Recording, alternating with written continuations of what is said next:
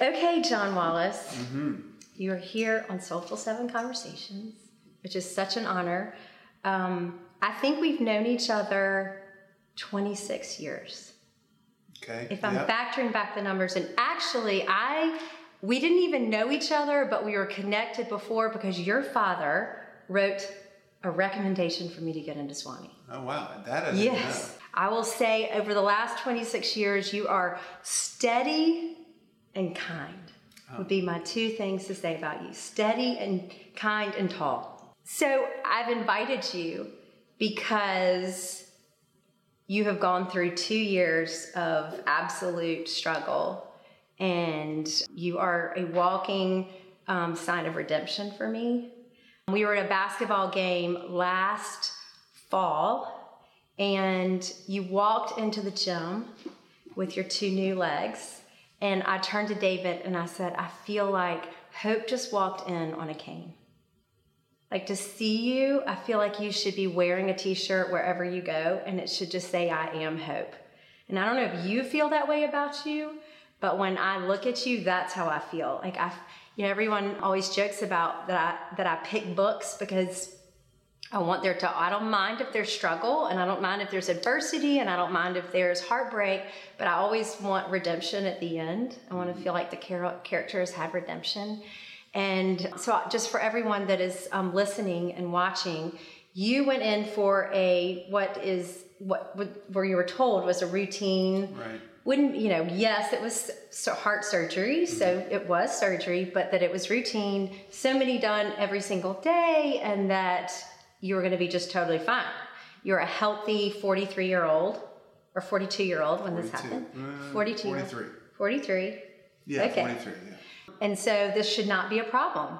You went in and it just was a snowball effect. Like I feel like every single text and email that we got after you went in for the surgery, it was like it just got worse and worse and worse and worse. So I don't know if you want to, if you even want to explain what happened. I mean, I know you were like you flatlined. You were in a coma for how many weeks? Yeah, about four weeks. Four weeks in a weeks, a coma. half. I came up to the hospital, I think three times during that time, during when you were in the hospital. One of the times you were on the ventilator. The other two times, one you were unconscious and or you were sed- heavily sedated because you were coming out of it, and then the third time you were in the bed, not moving, but you were alert and talking. Okay.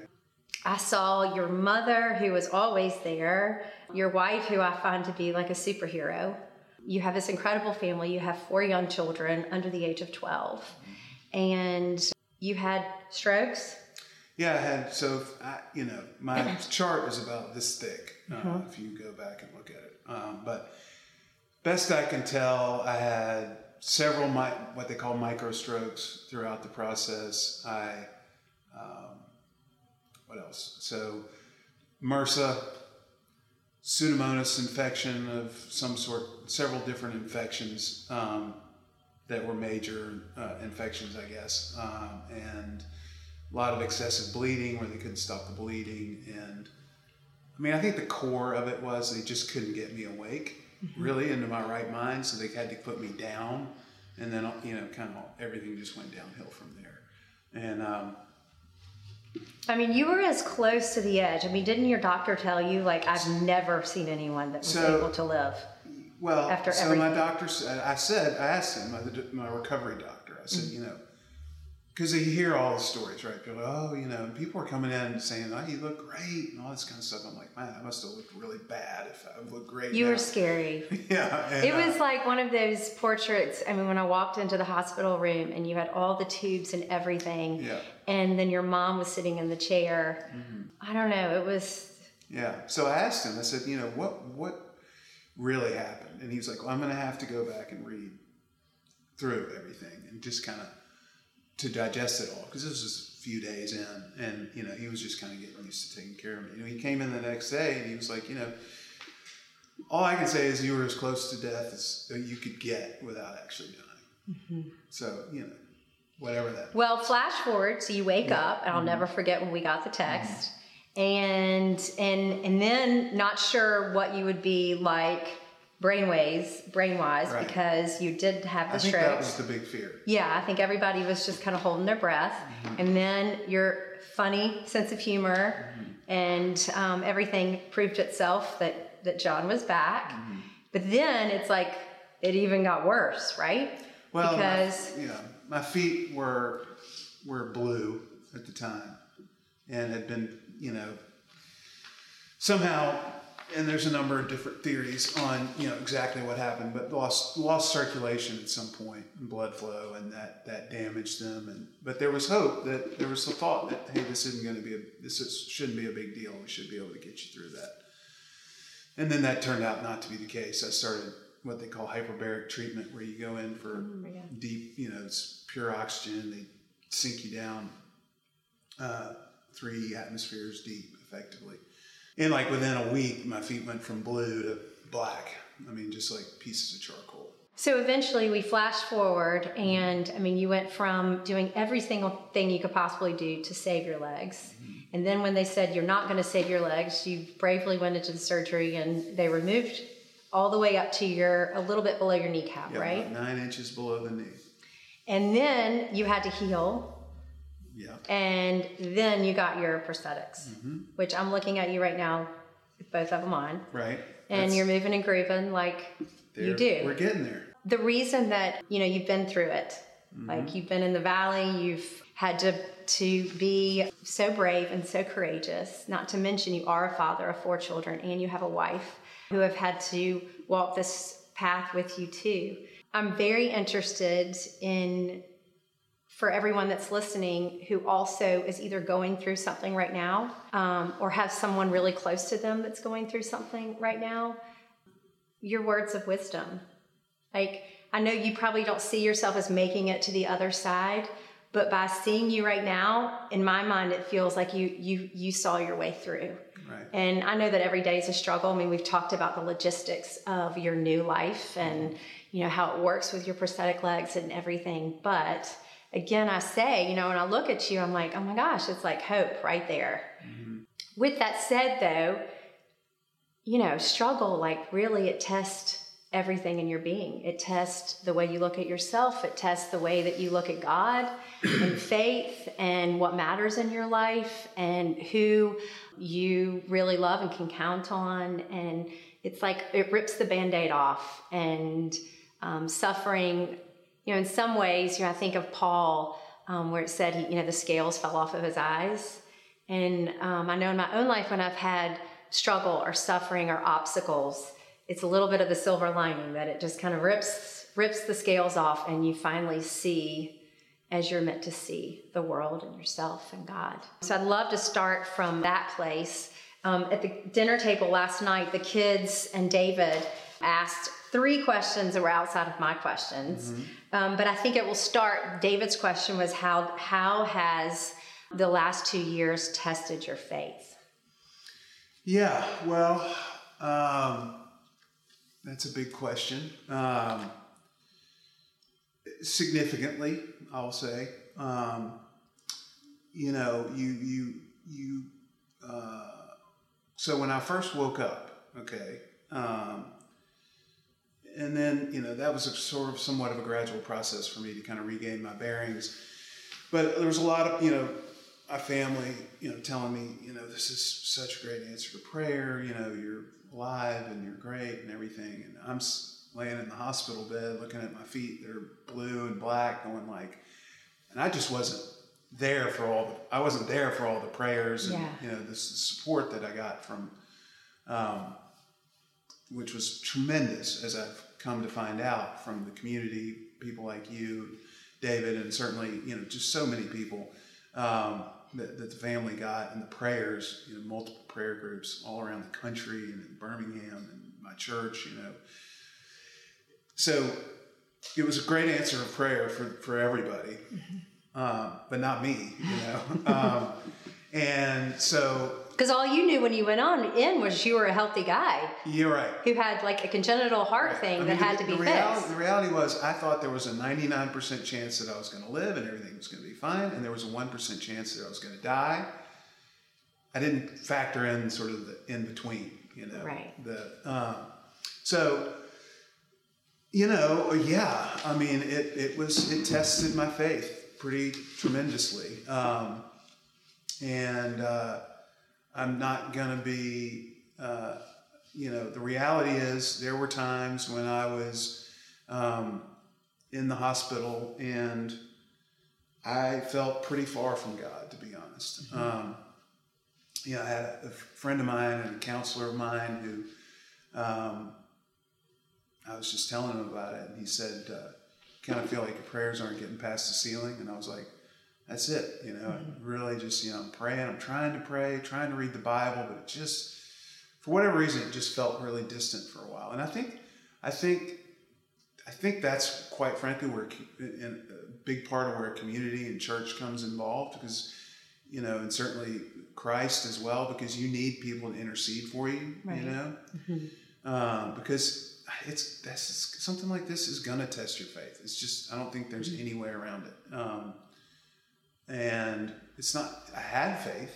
I mean, I did. So you didn't faith. lose your faith. I didn't lose my faith, but I felt disconnected from it. To Isn't that kind of a scary place to be, where you feel disconnected to God, especially when yeah. you're in this this awful place of such vulnerability. Yeah. And when you don't know what's happening or what is going to be the next step forward. Yeah is a scary place to be. It is, and you, I kind of expected it to kind of because you're thinking like, this is it. This is when I really need you, God. Right. You know. Right. Um, and uh, but I always held on to a sense that even if it wasn't super prominent, but it certainly was in the back of my head that there was a plan. You know that God had a plan for this. What it was, who knows? Still don't know 100. percent But and that God can use this for good.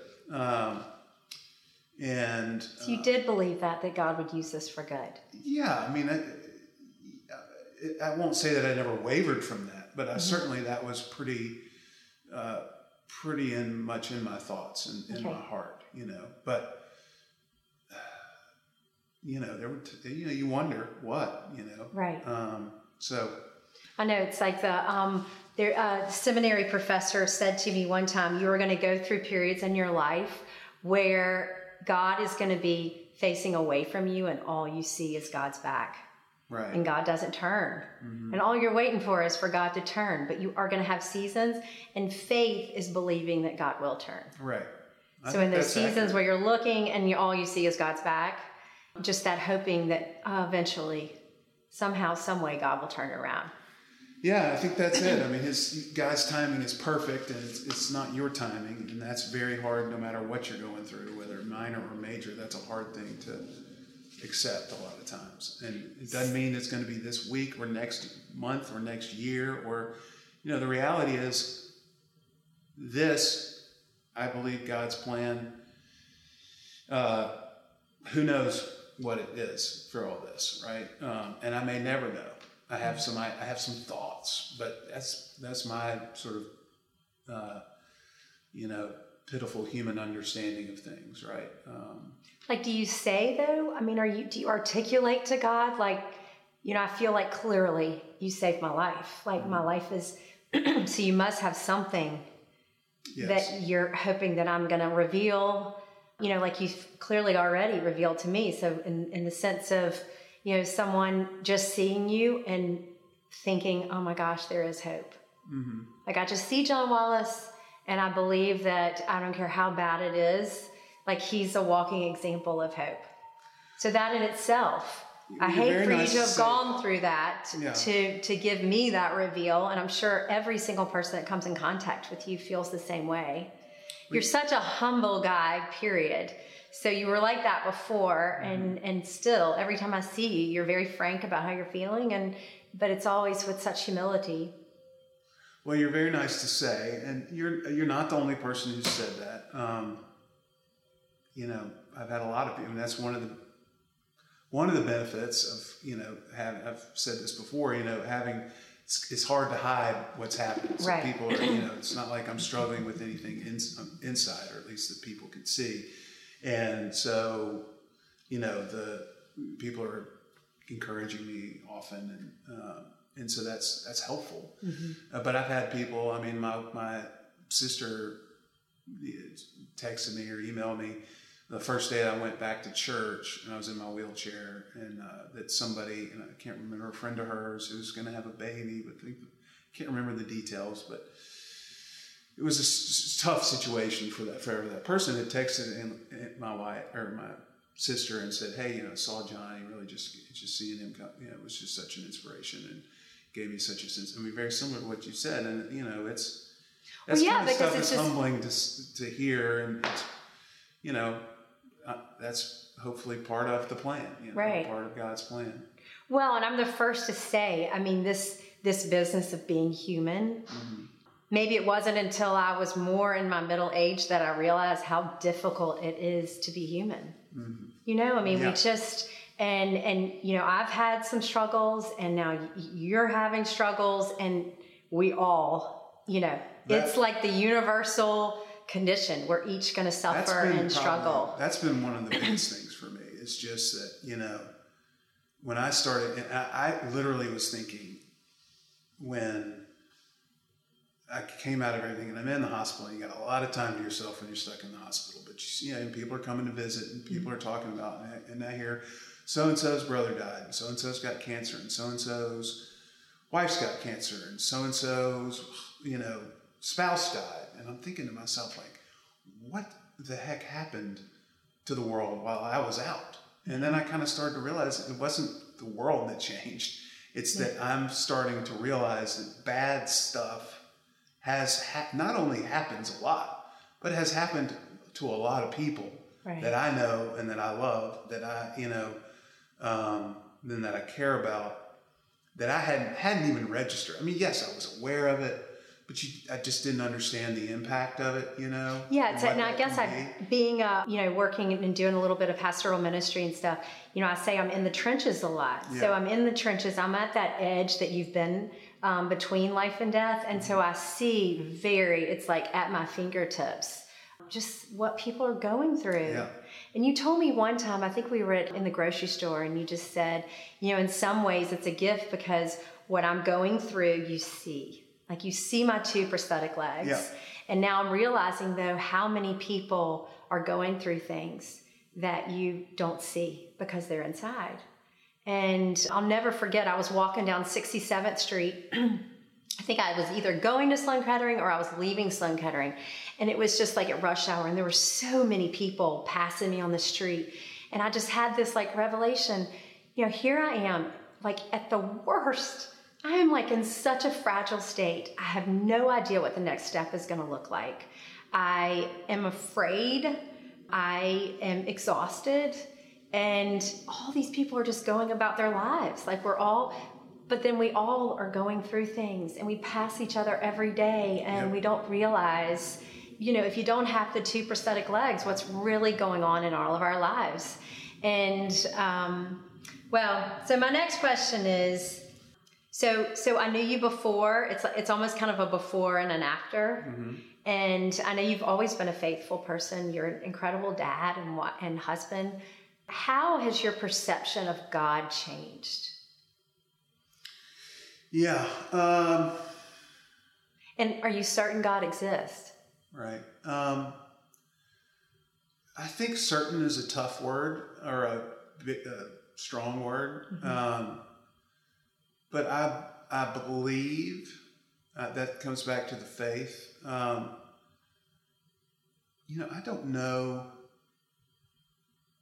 I think my perception of God hasn't changed too much. I mean, I know I have a hard time believing that all of this is, you know, that a tree from an acorn and you know us from two cells you know two cells to who we are that that's uh, you know that that's just by chance an accident you know right. and um, uh, so that's and i have a you know so i feel like there is a greater power and i feel pretty certain that that's the case well, looking back over the last two years, can you see instances where you say, you know what, it's it's too mysterious, it's too, it has to be like divine yes. something.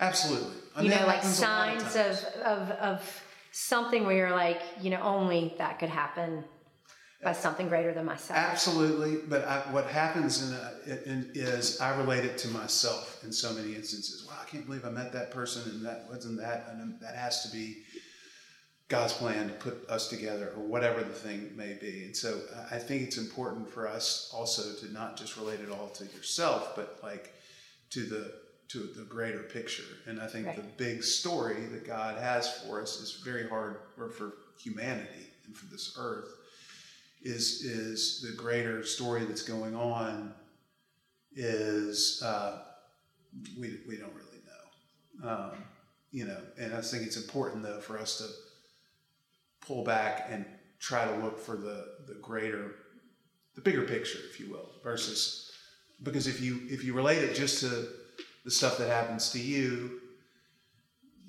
then all of a sudden something bad happens to you and it just kind of creates kind of a well what no why is this happening you know Right. um, i don't know does that make any sense? Yeah, no, no, that does make sense. You know, I just sometimes wonder if when we do go through or where we feel like life kind of grabs us by the collar Mm-hmm. and and says, "Okay, wait, I'm going to show you some things. Right. And I'm going to teach you some things. absolutely. And you're going to you're going to earn some wisdom right now." Why that has to happen in suffering? Why it has to happen with us suffering heartbreak, you know, physical, mental, spiritual distress, any of those things. But for whatever reason, that's what gets our attention. That makes us see what really matters. And I don't know, I guess when you've gone through this, has it allowed you to, I don't know, distill down some truths about your life? Like some truths about who you are, John Wallace, and who you want to be, and who God is, and what faith actually looks like in praxis for you. Yeah, I mean, absolutely. I mean, perspective is the word that really kind of comes to mind. You know, it provides a lot of perspective in terms of what's important to me personally, but also what I think is sort of a greater truth in terms of what's important in life. You know, I mean, I What think, are some of those? I think, um, you know, this is going to sound somewhat cliche, but you know, relationships and with people, the people around you, the people that that that you love, and the people that love you. And you know, I one of the things I feel like I've seen is that you know, the, the, we here on our, on Earth mm-hmm. are, you know, and I, I feel like there's maybe some biblical verse that ties into this, but we are the hands of God mm-hmm. ultimately. You know, we are the ones um, who can do. you know. Right. Well, and I believe that. Like when we say made in God's image, I feel like God has said, okay, guess what? So I've I have wired you with mm-hmm. this incredible capacity for love mm-hmm. and compassion and mercy and the ability to actually forgive. Mm-hmm. And I've actually given you muscle so that you can use your physical hands Right. to make things happen. Right. Like get out there and and redeem Yes. you know, help people resurrect, help people rise, Right. tell people that they're loved, make them feel bigger than they actually are because really they are that big. Mm-hmm. Like they are these incredible, remarkable human beings, and you need to tell them that. Right. It's like we're mirroring God out in the wa- out in the world. Right. And it's really easy to not do that. Oh, for sure. Yeah. I mean, I can go many days, John, where I'm mirroring. The only thing I'm mirroring is Farrell. Right. And but I know when I do mirror like what I would say is like my truest self or the divine in me, I mean that's just like when all the pieces of the puzzle seem to fit into place. Mm-hmm. It's like when I feel I have this lightness of being, I'm not as anxious. I'm more certain about God's presence and this larger plan. Mm-hmm. I mean, as I've gotten older, you know, I, I when things are going well for Farrell, it's when I'm listening and I'm watching for the signs. So, mm-hmm. like when someone introduces me and I'm like, wow, what a connection. Or I run into someone and it like spurs a new direction for me. Or like all these connections, if I pay attention to them, they do seem to move me in a direction that I'd like to be going, but more importantly, it seems like God would like me to be going. Right. The problem is, I forget about, you know, how grateful I am for my life and where I am. And I get caught up in the whirl of busyness and jobs and responsibilities, and I forget. And so I miss chances mm-hmm. all the time. Yeah. And and that's the problem. It's like you you go through suffering and it's like you have to stop at the stop sign and you're not going anywhere. Mm-hmm. And God's going to tell you like, okay, like start opening your eyes again. Right. And and seeing what I need you to see. Yes. Right? Yes. Like no, see what absolutely. I need you to see. No, I mean absolutely. I mean, I think, you know, you know, the, the things that you think about, you know, when you're when you're going through uh, the struggle is not it's not the mundane petty stuff in life, you know, mm-hmm. that, that you deal with most of the time. Um, when you have when you're and so it is it's it's people relationships a big part of what happened to me was like how can i love other people? Now i still really struggle heartily with that mightily just with you know oh, do i have time to do that? Or you know do i know that person well enough? Or or you know gosh i'm supposed to do this for work or do this for family or whatever which I, all of that's important. It's just the juggling of all that's right, really important you know? And um, and then also experiences is the other the important experience and experiencing that with people so you know the other thing the things that really kind of came to mind were and the things that i really cherished even in the struggle were the moments that i had with the people that i loved you know mm-hmm. um, you know it sounds you know my my five year old daughter annabelle you know she and i you know i was home for a, for long time after mm-hmm. I got out of the hospital. Right. She was in school for two, two, not two days a week, three days a week. Didn't go to school till nine thirty, and um, you know, we got pretty tight. Yeah. You know, and that's a great blessing. You know, Such to have that time mm-hmm. with her, and um, and just to be home with my family, and you know, at four o'clock when they come home from school, and I'm, you know, mm-hmm. I wasn't doing anything. Right. I was pretty useless, but just to be there with them was, you know, just don't take don't take that for granted. You know right. that, that was a really special time, and and um, and that's the other thing on the take for granted stuff. You just cannot. It's it's again very cliche to say, but it is so easy to take stuff for granted. And yes, and like time and how you know I, I how you can waste time. Yeah. You know, it's this always this wasting time versus make elevating time.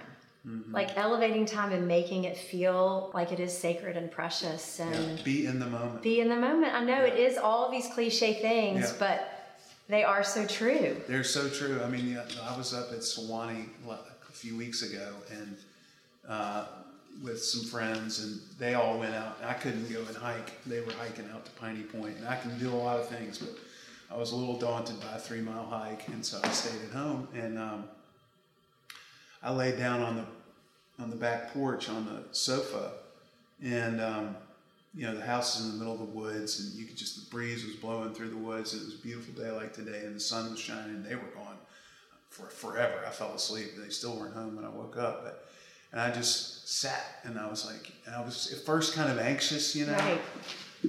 But then I was like, you know, this is really nice. Just enjoy this, you know, and just I mean, it sounds time. it sounds weird but just enjoy. Like you're not going to get this maybe for another years. it's so true because you, know? you, have four children, I have six right. children. So the idea that we actually just got to sit and quiet in yeah. nature is such a precious gift. Yeah.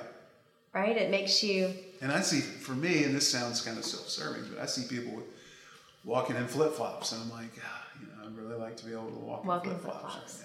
Right. Don't take that for granted. I know. it is. It's like counting your. It is always the simple things, right? Yeah, the simple, exactly. ordinary things. Well, there's always this question of what is faith. Mm-hmm. Like, what is faith? And and you know, it's we live in the Bible Belt where faith is a word that gets thrown around all the time. Yeah. But when you are in the trenches and you're holding on for dear life, that to me is when it like we need to have that conversation. Mm-hmm.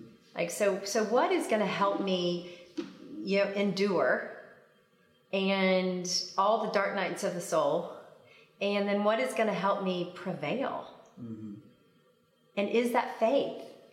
Is it faith, you know what you said earlier, is it faith in that there is a God, or is it the presence of love? Is it a higher, crazy, remarkable, creative consciousness, the divine, the creator? And then what is it that holds it all together, holds us together, and allows us to kind of see it, see ourselves through this human spiritual experience? Yeah, I mean, it is faith. I think you have to have faith, and I think faith is, um, but it's okay. Faith is going to waver, and yet I think you have to know that that's okay. You know, you're going to have questions, and I think God honors questions and doubt. I really do. Uh, Oh, I do you know? too. Um, but you have to have it, and you have to have faith in, that there is a higher power. I think that there is God, and and um, and then you have there's a um, you just have to have faith that you're going to come out on the other side of it, Whatever that looks like. whatever that looks like. Right. Um, there's a it, it, it, there's a I don't know if you're familiar with the Stockdale paradox. I'm not. So Educate me. And, and, and you've read a book called Good to Great, which is familiar to a lot of people. But um, Admiral Stockdale was uh, he was captured POW in um, Vietnam and was there for a long, long time. I don't know all the details, but obviously very, really testing situation. You know, beaten and tortured and all that kind of stuff. And so, um, and he got out after I don't know how long, but a long time. And they kind of asked him, how did he kind of keep it all together? He's like, I saw so many men who broke and were really broken by the end of it because they were like, we're going to get out by Christmas. And then Christmas would come and it's still there. Well, it's going to be Easter. Uh, when Easter comes, it's gone. Still in there. You know, we're going to get there, but you know, it's going to be Labor Day or whatever. And it would come and gone. He said, you have to, he said his, I forget exact words, but something along the lines of you have to have faith that you are going to come out on the other side while at the same time coming to grips with the current circumstances that you're in right now and dealing with them on a day to day Day to day basis.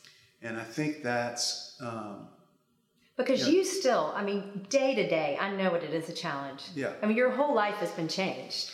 And so Yeah. just the just so yeah, you get to wanna be. walk. Right. And you're not where you want to be, but you get to walk now, which Yes. you didn't know there was a time where you weren't sure if that was going to happen or if you'd be in a wheelchair. And now you can. But the logistics of like I remember your wife said that you did this crazy act of kindness. You were going out on a date and you showed up in pants because it's such a big deal Mm. Yeah, for you to put pain. pants on Right. over your prosthetics. But that was you showing her that you were, you know, it's just a gesture of love. Yeah. Like I'm putting on pants because we're going to do fancy Yeah. to go out to dinner. I'm taking you on a date, yeah. which you haven't done in like years. Right. And it was just, you know, but so just your day to day life. I believe it was Faulkner who said, you know, the secret to um, the secret to you know the human being is their ability to adapt. And you know, none of us as human beings want change. Like, don't we struggle with that? We get up right to the edge, and it's like this muscling, like, oh my gosh, I do not want the change. And the people that are the most balanced and peaceful and seem like they have their grounding in the world are the ones that are okay with adapting Yeah. With situations, with relationships, with their future. Like just saying, okay, you know what, I'm gonna not gonna be pretty, but I'm gonna adapt to it. Right. And being willing to adapt. That's right. Uh, you know, um, it, it's, it, and I think it's a, you know, for me, people ask, have asked me, you know, how do you keep, how do you stay positive and all that kind of stuff. And, I, you know, I have, my question is, what's the alternative? You know, um, Which I've, you know, on the flip side of that, it's like, well, so why do you believe in God? And especially when you're in that dark place where you're like, there is, I feel like it's a dark wall all the way around me, and there's no way out, and not, a sh- not even a shard of light. But then the alternative to think that you're in that place and there isn't a God right. is a much scarier place to be in, right? That's true. Absolutely.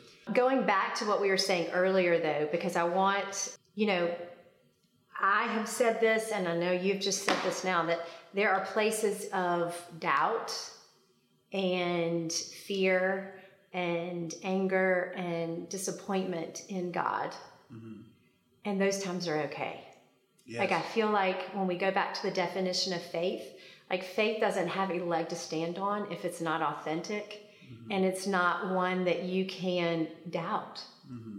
And have moments of, I have not heard from you, seen you, or felt your presence right. in a long while. Yeah. And and just say, you know, calling a spade a spade. Yeah, I think I think um, again, I think God, uh, you know, he's he's a lot bigger than us, right? And so he, think he understands that, and I think he honors that, and I think that's kind of how you get to a better place is going through that in a lot right. of instances. You know, you kind of um, you come to a greater understanding of God and a greater understanding of yourself. I think. Um, well, I don't know why this, and I don't know. You you tell me if you resonate with this, but I don't know why it has to be that we have to struggle or suffer disappointment or experience like terrific vulnerability to actually like be better versions of ourselves. Right. Right? Why does it have to happen that way? But I tell you, every single time I'll run into the wall, it's like I come away and, ah, like a revelation. You know, it's like either I see something a little more clear or I don't know. I, I it's just like a stronger, better version. Yeah, I think that's that's the answer, right? I mean, that's why. It's, that's where that's that's where he wants us to go. Well, and I think it was Richard Rohr that said, you know, be okay with the stretching, yeah, the breaking, the mending process. Like, yeah. be okay with that because the ultimate goal is you were started from a place of love mm-hmm. and and you're you're in a place of love and you are going towards a place of love so it's all good for you that's right right it's all good hard to hear though when you've lost someone dark, in the dark times or you've lost your really legs or you've lost a dream or you've yeah. lost something it's hard to and i guess that's where we go back to this you know that steel rod on the inside i think that's yeah and i think it's it's just taking it day to day mm-hmm. that was mm-hmm. something my father um, he, he when he was in his 30s, and I forget the exact age, his first wife died and left him with four young children who were all under the age of. Let me think about this. I mean, they were all within six years of each other and all under the age of, certainly the under the age of 12, I think. And um, he's been very helpful through all this, you know. Uh, just kind of really, he's very private about that, but he's, you know, talked a lot about it with me just in terms of kind of how he walked through that and how difficult that was. And, you know, he's one of the things he said to me, he said, You're just going to have to take it day by day. And you're going to have to get up and work through that day, and then you're going to work through the next day, and then you're going to work through the next day. And one day, it's going to be better. Right. Um, oh, John, say it again. That's exactly what we, yeah. you know, what we all need to hear. It is, is that putting one foot in front of the other. Yeah. Right. And it's and hard to hear, though. It is hard to like, hear. Well, when is that? You don't know. Well, and, and, you know, David has said, you know, a lot of life is about muscling through. Mm-hmm. And then I would add to what David says is it, but you get these glimmers of such incredible, like, beauty and showings of love and signs of grace and hope that you're like, oh my gosh, okay, yeah, I'm gonna put that one foot in front of the other. Yeah. And you are gonna have days that suck. Right. I know. Yeah. Where you don't want to get out of bed. Yeah. Right? And put the one foot in front of the other. That's right. And that's well, okay. And that's okay, I know. Yeah. You you do. You just have to be where you are. Yeah. With that said, if you are talking to someone right now who was in the midst of a storm or felt like they were in this dark, dark valley, what would you tell them right now? I, th- I think it would be what I said before. You know, it's going to get better. There is a God. He has a plan for this. It you may not see it now. You may not ever see it, but there mm-hmm. is a plan, and um, you just have to. Uh, I mean, so I would, you know, tactical stuff like pray. I mean, being prayerful, and then it's Is that like a daily discipline for you? it. I, I, it is discipline is a good word for it because I'm not very good at discipline, but yes. Okay. um, if you're in the valley right now, just deal with what you're in right now. Get through the days again, day by day by day, and one day it will get better. You will get through it. because we Um, believe it's it's believing that that in a God that does always redeem. Yeah. right redeem situations i mean resurrects whether it's a really small small part of your life or a big part of your life i mean for many uh, you know you got a second chance like you were brought back from in in many ways body mind and spirit you were resurrected and given this this new life john Yeah. And do you feel the profundity of that not not hundred percent. you don't No, okay Not hundred percent. Um, but you know, I mean, my nurse. Like I just look at you and you're like so handsome in your blue vest and your shirt and your smile, and I just know where you've been. yeah. And well, that in itself, and that's I guess that's why I keep going to this. You should wear the T-shirt that says "I am hope" because, you know, I, I know even with um, Charlie's cancer, I mean, it was a it was a full year of just the day to day grind, Mm-hmm. but then it was like five years after that before we like even started to feel normal. Yeah. And so I, I think Sure. people need to see like time is not, we just can't, we have to let go of the time thing. You know, as human beings, we just so need that time. I want to see this happen now. I need this to be over now. I need to know what's going to happen next. Like, what is behind, what's 20 pages ahead of me? And it's just not how God works. And, you know, I look back, it's, you know, it's so easy to look back in the rearview mirror. But I look back on my life over the last, you know, Charlie is 15 years from treatment. Mm-hmm. And That's amazing. so, yeah, so 15 years ago, you know, 16, 15, 16 years ago, he was diagnosed. And I, I just, if I could have, I could not in any way, shape, or form have created the life that I have lived over the last 15 years. Mm-hmm. Like, in no way I could have ever imagined it or created it or willed it for myself. It is so beyond that it only has to be because of God. Yeah. Because I know Farrell could not have designed this. Right. Absolutely. You No, know, how this looks for me. Yeah. And it still doesn't mean that when I'm feeling the pinch, yeah. you know, of life, that I forget that.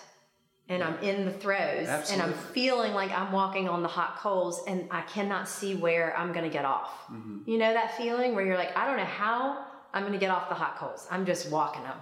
That I don't sometimes forget that. Mm-hmm. And that's when people that love us have to help us through, like hold Yeah, our well, hands through. The other thing that I was going to say about the people in the valley, the other thing that I would say is ask for help and then accept help. Right. A lot of people don't ask, and then a lot of people don't accept help. Mm-hmm.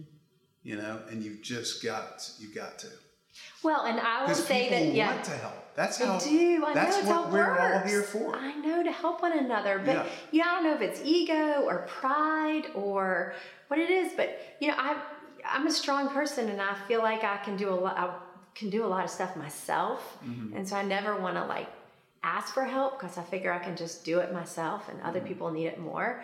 But that's just not what God wants. Like Yeah. God wants me to say, "Hey, John, you know what? I re- I really could use you right now." Mm-hmm. Yeah. I have a, a dear friend that's going through cancer right now. She's my age, and she told me the other day that her husband went to a friend, and he's a very shy guy, and he went to a friend and he said, I need you right now. Like, I need you to stand up for me. I need you to be there for me. And I know this is going to be really hard, and I have no idea what it looks like going forward, but I need you to be with me. And I was so in admiration of him because a lot of times it's the men Yeah. that have the hardest time Absolutely. saying, you know what, I, I cannot do this. Yeah. I need your help. I told a friend not too long ago lost a parent, and he was, I was telling him, um, uh, you know, so and so, they're going to come to the funeral. He's like, please tell them not to come. They don't need to come. I was like, dude, they want to come. Mm-hmm. You know, just let them come. Let them come love on you. You know? Right. I know. We have to show up for one another. Yeah. I know. I think I know who your friend was, and Yeah. and you know it was packed, and that makes you feel Right. that you're not alone. Yeah. And so I think it's, and that's hard for people to do to accept help. I've gotten a lot better. I think people think I'm probably a freeloader now. like, let me get that. I'm like, okay. No, no, no. John. that is not. That is so okay. Okay, so for all intents and purposes, Uh-huh. because I saw you on the ventilator, you've been given a second chance. Mm-hmm. Right. So what are you doing differently? Well, So for all of us that have not just Yeah. been brought right up to that edge, and so we're we're all going through our routines and we're all thinking we have so much time. yeah. And see that's the misnomer. We all believe that there's always going to be more time. Yeah. And it's just not true. It's we, we have much shorter time than we think we have here. So you've been given you've been given this time. Mm-hmm. What are you doing with it? How are you changing? What are essential in your life? What matters? First of all, let me start with you asked me, do I feel like I've had a second life or mm-hmm. that kind of stuff? And I, I will say that my my occupational therapist, who was a an angel in the in the recovery hospital, wonderful lady named Gwendolyn. She was just, oh man, was she a rock? And you know, I can't say enough about caregivers and the importance of them and what they can really mean to people because And we should come back to this Yeah. because there are these people that come into our lives. Yeah. So finish what you're saying. We'll But I was going to say, she said, one of the first things she said, she said, Well, whew, I've read your chart and you should not be here. Um, so that's the that's the one person who said that. That and the doctor, who I'm like, okay, you know, I guess I really was pretty close to the, to the edge, you know. But and so how do I how do I live my life differently? You know, like I'm going to come back around to some a lot of the themes that we've already talked about that seem that are going to sound very cliche, but I'm trying, I'm trying, and not always succeeding at um, being more aware of the struggles that other people go through and are going through or have gone through, and then um, trying to do something Mm-hmm. for them or offering at the very least, or even just praying for them, you mm-hmm. know, and tell them you're praying for and them. And tell them that. See, I think that that's, um, you know, it, it's, you know, part of my job is to reach out to people and not be afraid Yeah. to go into the vulnerability and the, the despair and the upset and just walk right into it. yeah, And I feel like that's a gift that's been given to me, which a lot of it is just being a wounded healer. I've been mm-hmm. there before and Yeah. feeling like you can be. I think sometimes people think that they shouldn't or it's awkward. Oh. And and really what people want when they're going through something is for you just to say, How are you doing? yeah. Like just call it. Just go right up and say, How are you doing? the people so uh, the people that helped us or that really reached out and this is not universal but so many of the people that loved on us people i never would have expected ever Now that's interesting. yeah So you should speak on that, like the unexpected. yeah so in, so people i never expected to do it and and some people uh, just unexpected and, and really humbling and overwhelming and then then i look at a lot of the people that did who were unexpected and a good chunk of them had gone through something really tough themselves you know and they you know i realize you know the reason they part of the reason they did that was not just yes out of the goodness of their heart and that they're good friends but they they understand what it means Right. um, and the impact that it can have. I mean um, you know just it's it's very overwhelming. When i think about there i have a box of letters from I'm getting emotional talking about it but um, from about a hundred friends um, just little notes of you know hang in there stuff like that you know get well soon that sort of stuff. And um, they're all friends you know been friends of mine throughout my life and people from out of town and, and um, in town, people I don't see a ton of, some of them uh, anymore, and the people who the the women that put it together, I love dearly. I know them, but they're not my best friends. You know, I don't see them. Every, you know, not who I'm going out to dinner with a lot of times, and uh, but I'll be damned if they didn't just jump in and do something. You know, mm-hmm. and um, we have to do something. Yeah, if that's like the one thing you know you have we have to do something we have to show up for one another yeah. and not be afraid and yeah. jump into the fray yeah. Because guess what? I, I, use this analogy if it's like the the relay race and you know you have the baton in your hand and but ultimately it's going to be passed. And so we're constantly having to we don't know where we are in our lives on the track. Yeah. at some point you're going to be holding the baton. Yeah. And so we all have to kind of show up for one another. Yeah, and I've even so I actually so this realization of all the struggle that suffering that a lot of people that I know and love have come through. You know, I, I actually I gave that talk at MBA, and a lot of people reached out and had very many, a lot of nice things to say. And a, a couple of them, you know, I was very honest and I just was like, man, I'm sorry I wasn't there when you were going through it. You know, had cancer or whatever. And one of my one of the friends had a really good uh, you know, great response. He said, "It's not about keeping score." Mm-hmm. He's like, you know, I wasn't a great friend for you doing during this. You know, it's not about keeping score. It's just about getting better. Right. You know, and getting better. Just getting better and and you know, seeing more opportunities and to make an impact and doing that and helping people. And so that's what I'm trying to do. Well, I kind of have framed this whole year as is this a year of living soulfully. Mm-hmm. So it's it's like trying to figure out like how do we live lives that feel deep and consequential and also are fun and have joy. Mm-hmm. You know, where we feel like we're living these weighty, I think in the Bible it says a fullness of life, mm-hmm. but these weighty, like really like important, sacred lives. And, you know, but I guess that's why I'm asking you, like now, like you've been given this. Yeah. You've been given this life where the you know the scales have come off your eyes and you're like, holy moly! Like I was at the edge, I could have stepped over, I'm back over here on this side. And, and so now I don't know how much time I have. Like, I don't know if, you know, I have 50 years, 70 years, whatever. None of us have any idea what our day is. What will I do? Like, what, what am I determined to make as my life? Yeah. Well, there's certain things that I'm, uh, that I'm not 100% sure of just yet, you know, in terms of uh, an ultimate vision or goal for my life. But as you know, again, going back to you know, live in the moment. Uh, you know, again, it sounds so cliche, but again, and, and and not taking for granted, just appreciating the little moments. You know, driving through.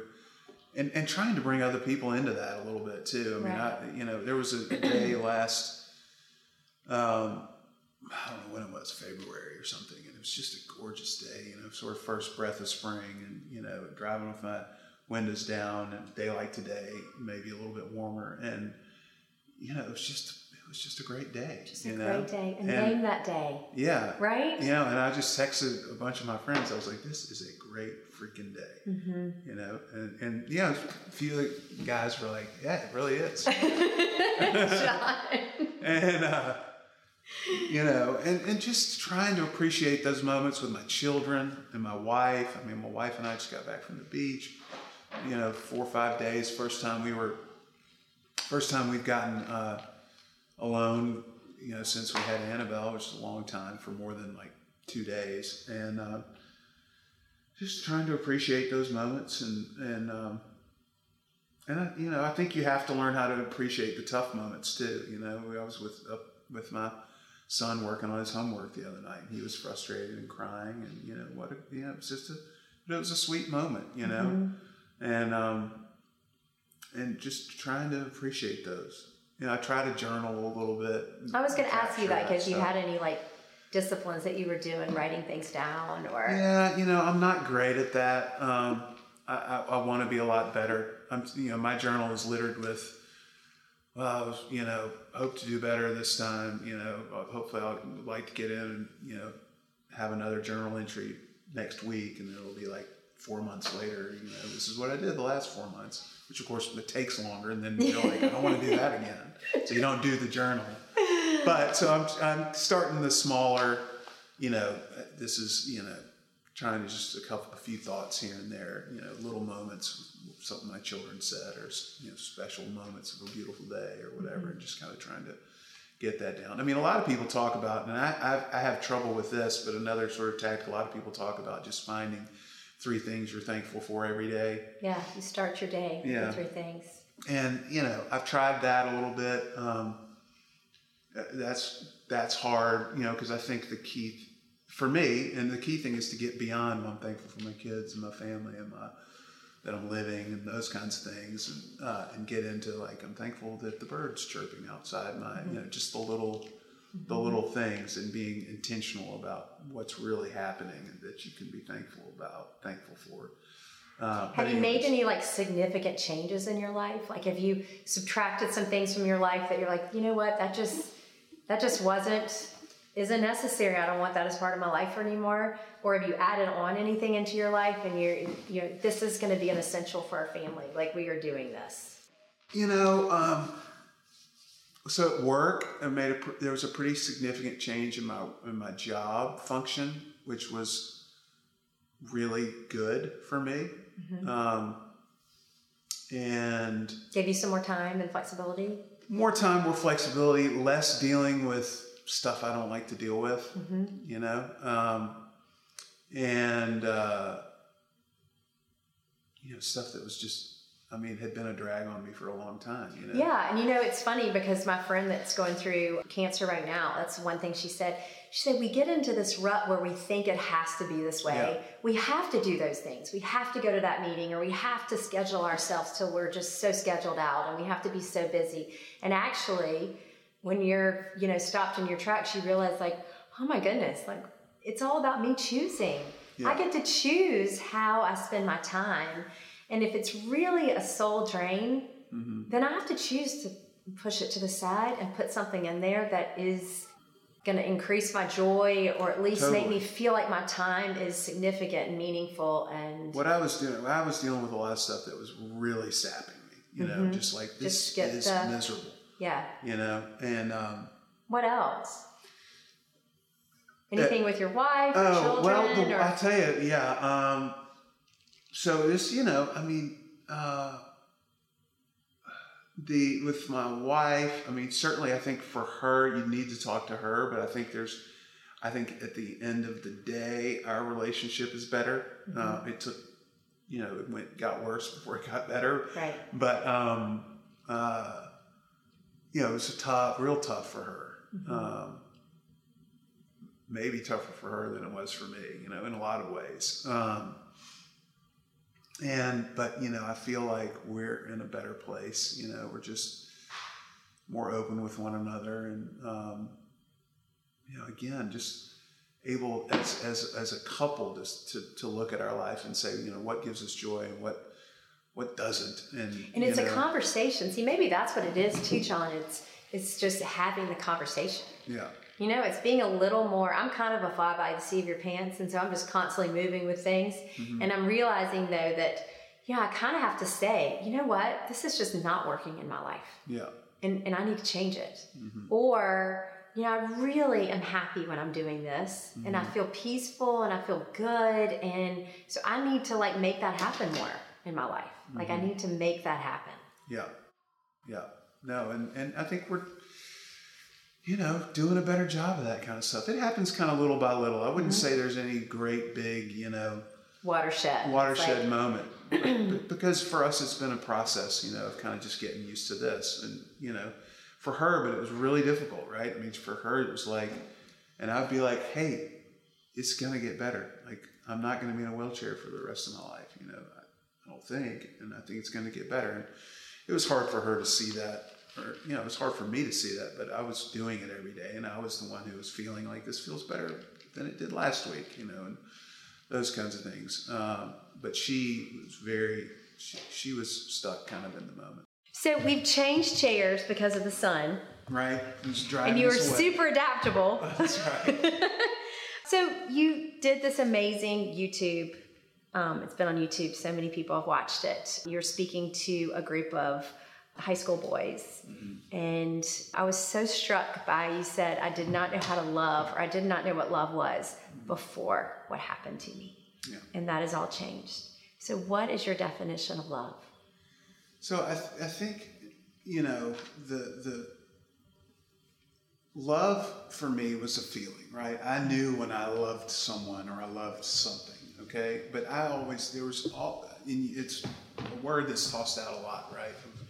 Um, you know, love thy enemy. You know, love. You know, love, love, love, love someone. How do we? I was in a Bible study this morning. You know, and um, and and just being able to seeing how people leaned into our lives and just jumped in and helped.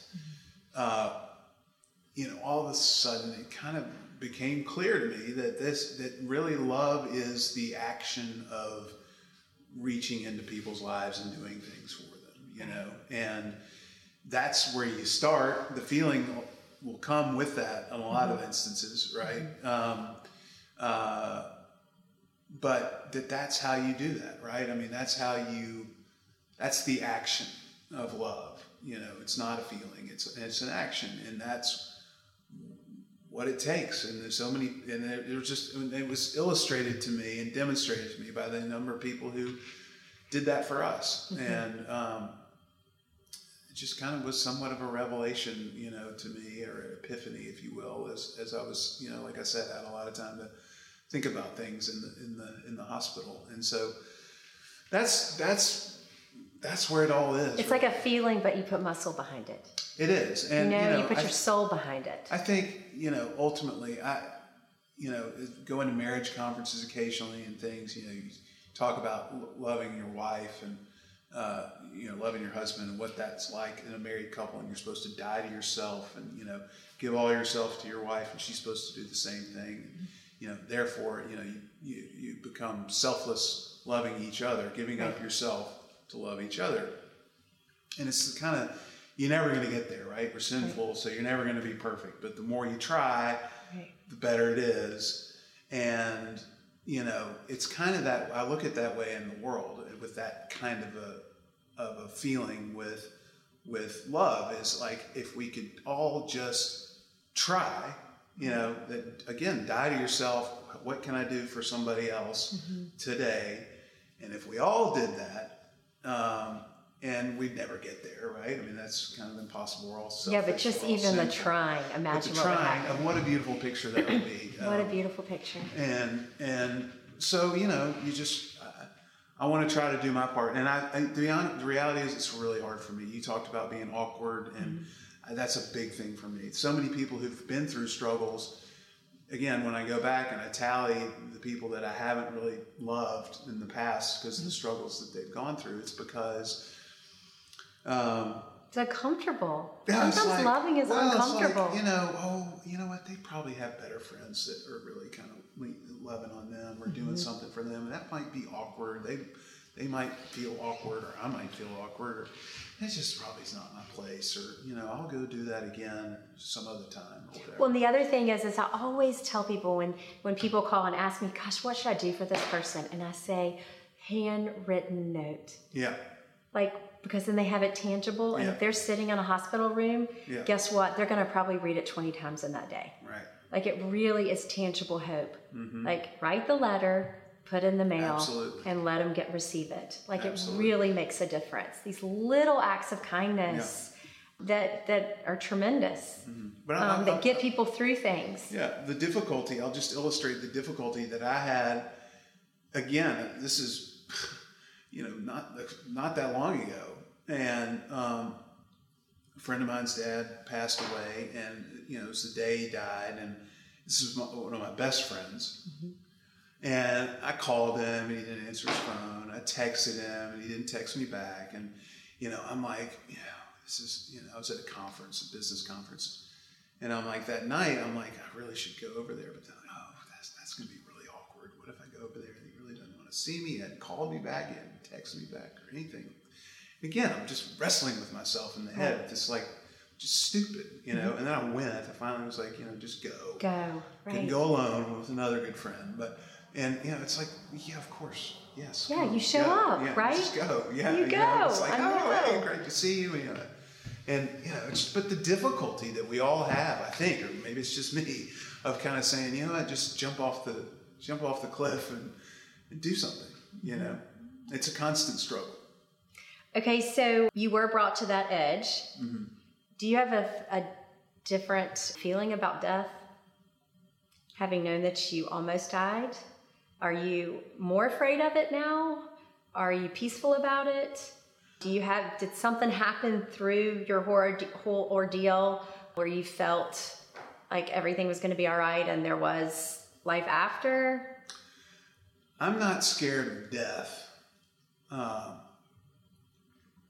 for me, uh, I'm not scared of death. I'm scared of going to the hospital again. I'll be honest. Like I do not want to do that again. Um, but um, I, where death gets me is is the pain that it leaves behind for my children and my and my family. Like that, I'm scared of. Like what, what's it? Not that I'm some great thing or anything, but what's life going to be like for them when I'm gone? And um, and could you know I don't want that to happen sooner than it needs to happen. But Right. for me, I'm I'm I'm comfortable with dying, and you know I believe that I'm going to go be with God and, and, and be in heaven, and and I think uh, you know that's a, that's obviously a very important piece of of of that piece. Um, faith of and the, the faith, the whole thing, the, right. Mm-hmm. yeah. Um, so for me personally, like I'm not afraid of dying, um, but I, I do wonder, you know,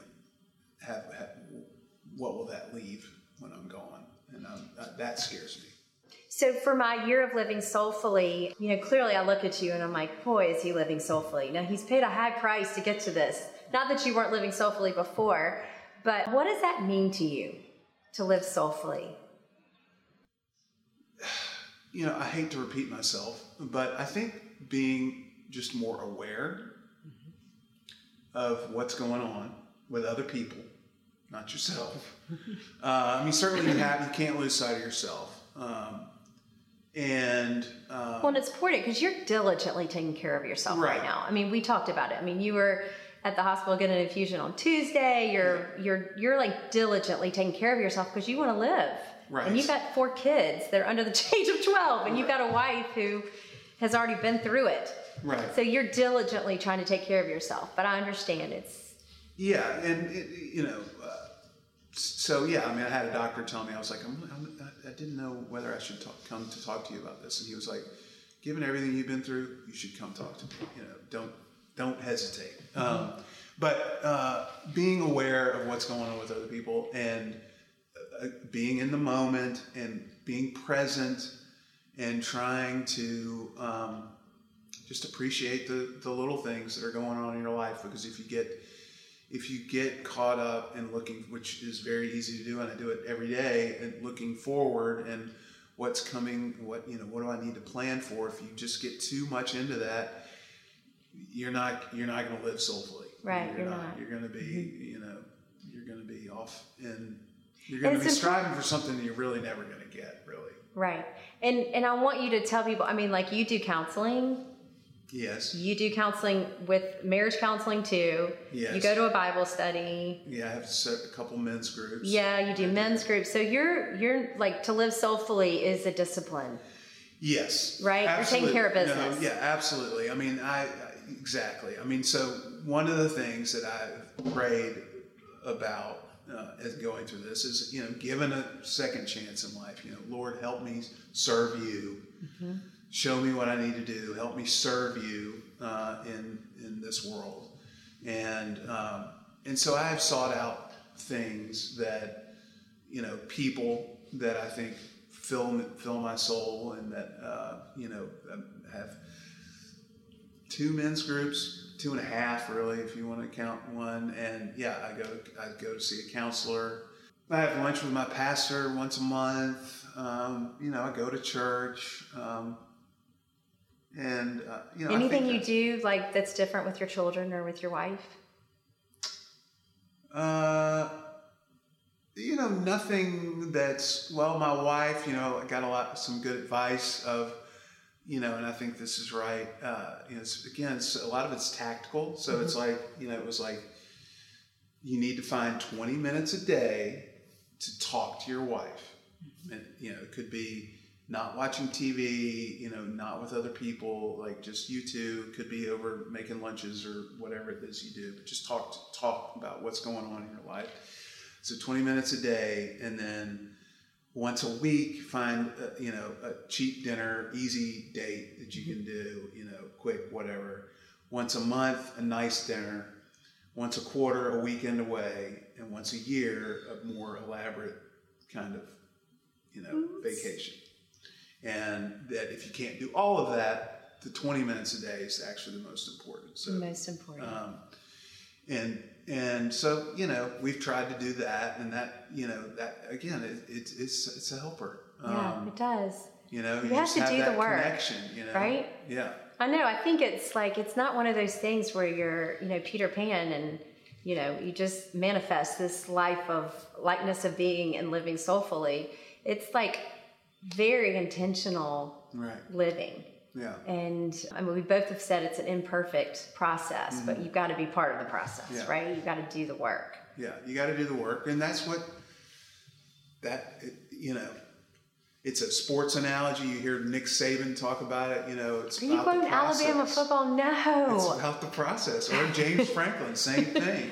And I, th- you know, I think you re- you read. It's kind of funny, but you read so many like job descriptions and goal, we want goal oriented people and really you know i've kind of flipped my my switch on that and like you really need people who are all about the process of doing the right things and if you do the right things on a day-to-day basis you're going to magic's going to happen go. right yeah. yeah. you are going to get where you need to yeah. go and uh, so I, have tried to do a little bit of that and, uh, and you know i'm just curious your children's perspective on what's going on in your household my 12 year old, he had to write a little paper, and yeah, I read it, and he was he talked a little bit about that, and you know, he would he would never.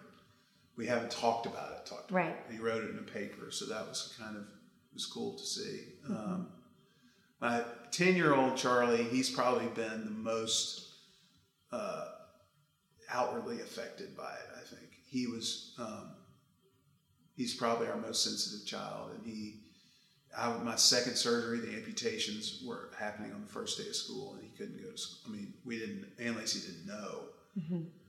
why, but he just burst out crying. It was basically hysterical at school. Um, and it was because of me. Yeah, because it's hard to see your parents yeah, struggle. He, was, he knew right? I was going in for another surgery, and he was scared sure. that I wouldn't, the same thing was going to happen. And, right. And he's had some issues of, you know, hey, you know, my dad's not like every, every all the other dads, and that. Better. Things, right? right? Well, hopefully. So you need to see to start better, doing the rhetoric. I am a superhero. Right. I am a superhero. right. But I think you know. I think, I think the resilience thing for them. I think is. I think something that's not. That's gonna that'll come if it mm-hmm. hasn't already. You know. Well, you're walking the walk, be, so yeah, it's over right. time of, of them seeing right. you, like you know. Yeah. So every um, every week I sign off my blog, Live in Hope. Mm-hmm because for me, it's like the one thing that I think we all need. Mm-hmm. It's hard to hold on to it sometimes. And so I, I just wonder what is your definition of hope? Well, uh, you know, the definition of hope for me would be um, an expectation that there are better things ahead, you know. And um, I think it, I would be remiss if I didn't say, you know, we've talked a lot about hope in this world and what that means. Um, and you know, there is that. Ultimately, we're all dying. We're all going to die. I know. You know, and I think the you know they they talk about the ultimate hope is to to live with God and Christ in heaven, and that's what we have through Christ and God. And um, so, you know, that is a hard one. That's a tough one to wrap your head around. Um, but if you have that,